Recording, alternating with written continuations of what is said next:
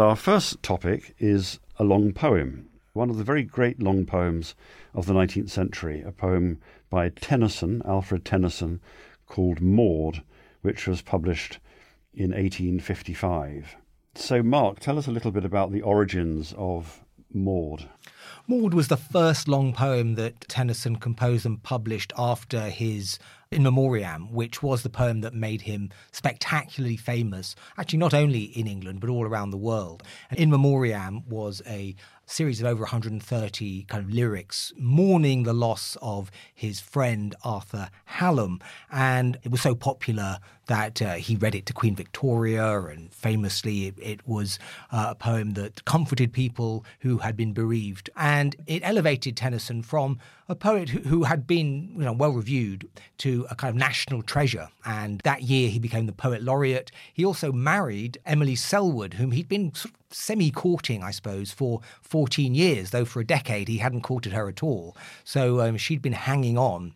And he'd been living a rather vagrant life, a sort of semi bohemian life, you could say, stalking around London in his cloak and fedora, uh, sleeping on friends' couches, and composing poetry, often in his head as he walked around.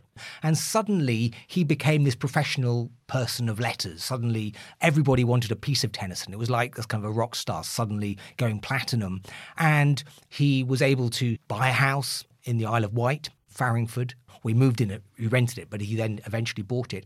And Maud is a terrifically strange, weird, disturbing, powerful poem, which is perhaps not what the Victorian public wanted. And it received notoriously bad reviews, about which Tennyson was very, very touchy. He was one of the touchiest poets of all time. There's a great story you probably know about Benjamin Jowett's saying, I wouldn't publish that if I were you, Tennyson, after Tennyson read him a poem. And Tennyson responding, Well, if it comes to that, the sherry you served at lunch was beastly. But any criticism upset him, and Maud received a lot of criticism. And yet, it was the poem which Tennyson kind of staked his life on, you could say, and he would repeat it at the drop of a hat that he was so obsessed with this poem, which is itself about obsession, that he would recite it not once sometimes, not twice sometimes, three times in a row. Famously, Jane Carlyle, uh, he recited it to her, and she said, Well, that's not a bad poem, or that's, that's some decent stuff. And that wasn't good enough, so Tennyson recited it again. And then again, her response wasn't uh, enthusiastic enough, so he did it again. That's about six hours of your life gone listening to Maud. So it was a poem that had enormous value for Tennyson. Mm. And I want to explore that, you know, in this hour, why it mattered so much to him, but also what it tells us about the Victorian age, about Victorian ideas about poetry, mm. and in what ways it works, in what ways it's unsettling and somehow sort of difficult to process. So, that tremendous sensitivity to criticism is a characteristic of Tennyson throughout his life. But I'm sure you're right that he's particularly sensitive to criticisms of this, of this poem that does seem to have had a special place in his heart.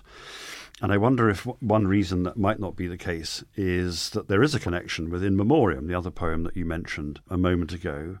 In Memoriam, the great elegy to Arthur Hallam, this brilliant, beautiful, dazzlingly accomplished young man who everyone expected to go on to be a great hero of the intellectual life and a hero of the empire at the same time, and so on, and all the rest of it. So that's the figure at the heart of In Memoriam.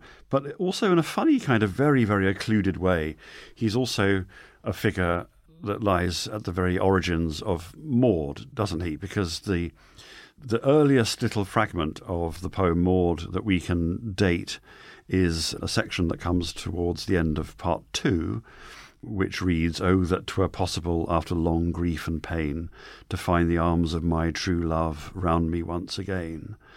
And this is a very melancholy, sad, touching little lyric that Tennyson seems to have written in the immediate aftermath of Hallam's death. So Hallam, Hallam's lurking somewhere in Maud, isn't he, in a much more kind of disguised way than he was present in, in Memoriam. Uh, I think so. And there's a lot of autobiographical material encoded in Maud, which Tennyson subtitled in a later edition a monodrama. He originally called it The Madness, but later he called it a monodrama. And the idea is that it's a series of dramatic monologues spoken by the main narrator. No one else speaks and it reflects a number of things that happened to him. Obviously, there was the great kind of cataclysmic loss of Arthur Hallam and the sense of elegy which that gave rise to. And there's an elegiac aspect to Maud in which two people die. So again, it is a poem which is brooding on loss and it derives some of its plangency from loss. But as in In Memoriam, he gets lots of other stuff in there. I mean, the opening is this Carlylean diatribe against mid Victorian materialism, which is absolutely brutal in its analysis and not what people thought poetry should do. It was fine for Dickens or Carlyle to sound off about industrialism or about commercialism, about mammon, as Tennyson calls it. But lyric poetry, as Tennyson had kind of defined it and marketed it and made it the national notion that lyric poetry was the kind of thing one gets in Mariana in the Moated Grange or Tithonus, the woods decay, the woods decay and fall. Yes, or Lady of Shalott or something. Yeah. This lyricism was the ideal. So the part of the animus of the reviews that it wasn't for a poet to start denouncing the fact that food had been adulterated with alum and plaster, and the vitriol f- madness flushes up in the ruffian's head till the filthy bylane rings to the yell of the trampled wife, and chalk and alum and plaster are sold to the poor for bread, and the spirit of murder works in the very means of life.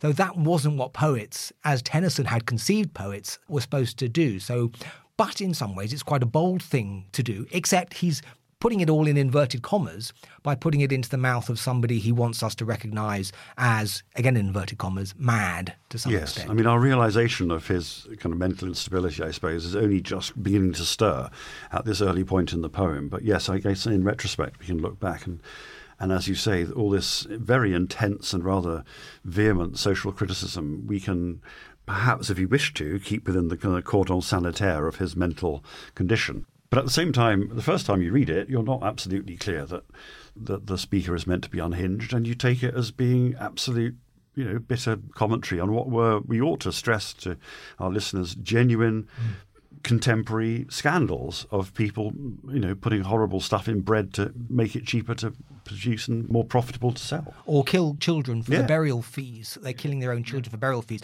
So I suppose what you have to ask is what, what's the attraction to Tennyson of a persona like this who allows him to be so outspoken? Yeah.